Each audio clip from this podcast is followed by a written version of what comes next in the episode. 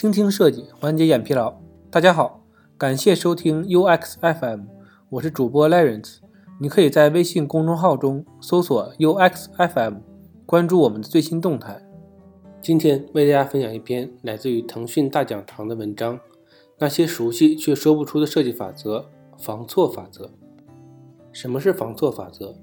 防错法则认为，大部分的出错都是产品设计的不够优秀，而不该责怪用户操作疏忽。通过设计手法，可以把出错率降到最低。防错法则的核心观点是。如何有效的在用户出错之前就尽量避免错误的发生？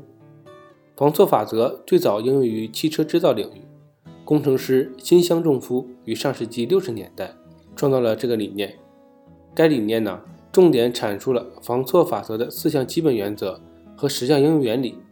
随着互联网的发展，防错法则的四项基本原则和十项应用原理逐渐的被应用在互联网设计中。下面呢，我们来解析一下防错法则。通过对汽车制造领域防错法则四项基本原则的解析，我把互联网防错法则呢概括为轻松法则：产品尽量为用户提供轻松的使用环境，避免用户产生疲劳、难以掌握、难以识别等问题。简单原则：产品尽量为用户提供不管是新手还是专业人士都能快速使用的功能。安全法则。产品尽量为用户提供安全、放心的使用环境，避免用户因马虎、失误而造成损失。自动原则：产品尽量为用户提供系统自动化的操作，避免用户需要反复操作、反复确认、反复核对等问题。从十项应用原则中啊，我们提取了适应应用在互联网设计中的七项应用原理。第一呢，就是断根原理。将会造成错误的原因从根本上排除掉。填写手机号几乎是所有 APP 中必要的操作。一般呢，在 APP 的登录环节，当用户填写手机号时，手机号输入框限定了只能输入十一位阿拉伯数字，不能输入更多的数字，只提供数字键盘，且手机号格式用四四三的间隔方式。这样的设计呢，最大化的避免用户出错，提高产品的易用性。当然。用户输入他人的或者无效的手机号是无法避免的。第二个呢是保险原理，借用两个以上的动作必须共同或依序执行才能完成的工作。借用两个以上的动作啊，必须共同执行才能完成工作，在传统行业中应用广泛。例如，一些银行的保险箱必须由银行的工作人员和客户两把钥匙同时插入才能打开。在互联网产品中同样应用广泛，例如用户登录 APP 必须账号和密码同时满足且匹配才能成功。还有呢，就是两个以上的动作必须依序执行才能完成的工作，在互联网产品中应用广泛。例如，用户要删除一项列表，且该列表无法恢复时，必须呢先点删除按钮，再点弹窗中确认按钮，才能成功的删除列表。第三个呢是自动原理，通过判断条件来限制某些动作的执行或者不执行，来避免错误发生。用户使用支付宝 APP 对银行卡转账时，APP 呀可以通过输入卡号识别该卡号所属的银行，并自动选择银行。这样的设计不但能帮助用户快速完成选择，而且呢避免用户选错银行，从而最大化的避免用户汇错款或者汇款失败。用户啊，使用微信 APP 发朋友圈时，输入文字符号，发送按钮由智慧状态自动变为可点击的状态。这样的设计呢，可以有效的避免用户发送空状态。第四个顺序原理，避免工作的顺序或流程前后倒置，可以按照顺序排列任务，从而呢减少或避免错误的发生。比如呢，以造作 APP 登录流程为例，第一步呢。用户必须正确的输入手机号后，获取验证码按钮才能操作。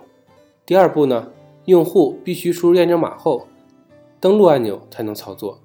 如果用户不按照顺序进行操作，而且在未输入手机号的情况下，就去点击获取验证码或者登录按钮，那么这样的设计就可以有效的避免系统执行无效的指令了。第五个原理呢是复制原理，同一件工作。如需做两次以上呢，最好采用复制的方式来达成，省时又不会出错。在某些 APP 中，用户填写一些信息时，系统呢会将这些信息保存下来，以便用户下次使用时直接复用。比如呢，马蜂窝 APP 就会将用户填写的入住人信息保存下来，供用户下次使用。第六个呢是层别原理，为避免将不同的工作做错而设法加以区别出来。在某些 APP 中呢，当调起系列功能菜单时，通常呢会将删除等具有不可恢复的功能做特别的标识，例如微信和微博。在使用 Mac 系列的电脑时呢，用户啊可以对文件进行颜色标注，通过不同颜色来区分文件的分类、重要程度、是否紧急等属性。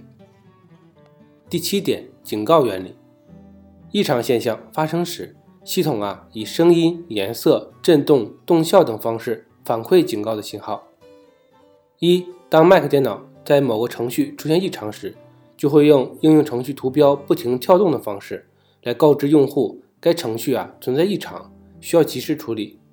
二，iPhone 在输入密码解锁时，如果密码输入有误，密码区呢会通过左右的摆动且配合连续两次震动的方式来告知用户密码输入有误，请重新输入。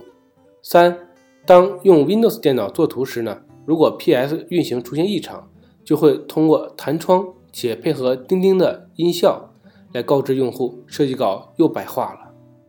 总结一下，防错法则可以帮助设计师站在用户体验的角度考虑设计方案，帮助用户提高效率，让用户更快地完成目标，帮助用户减少出错率，让用户用得更安心，帮助用户快速感知异常。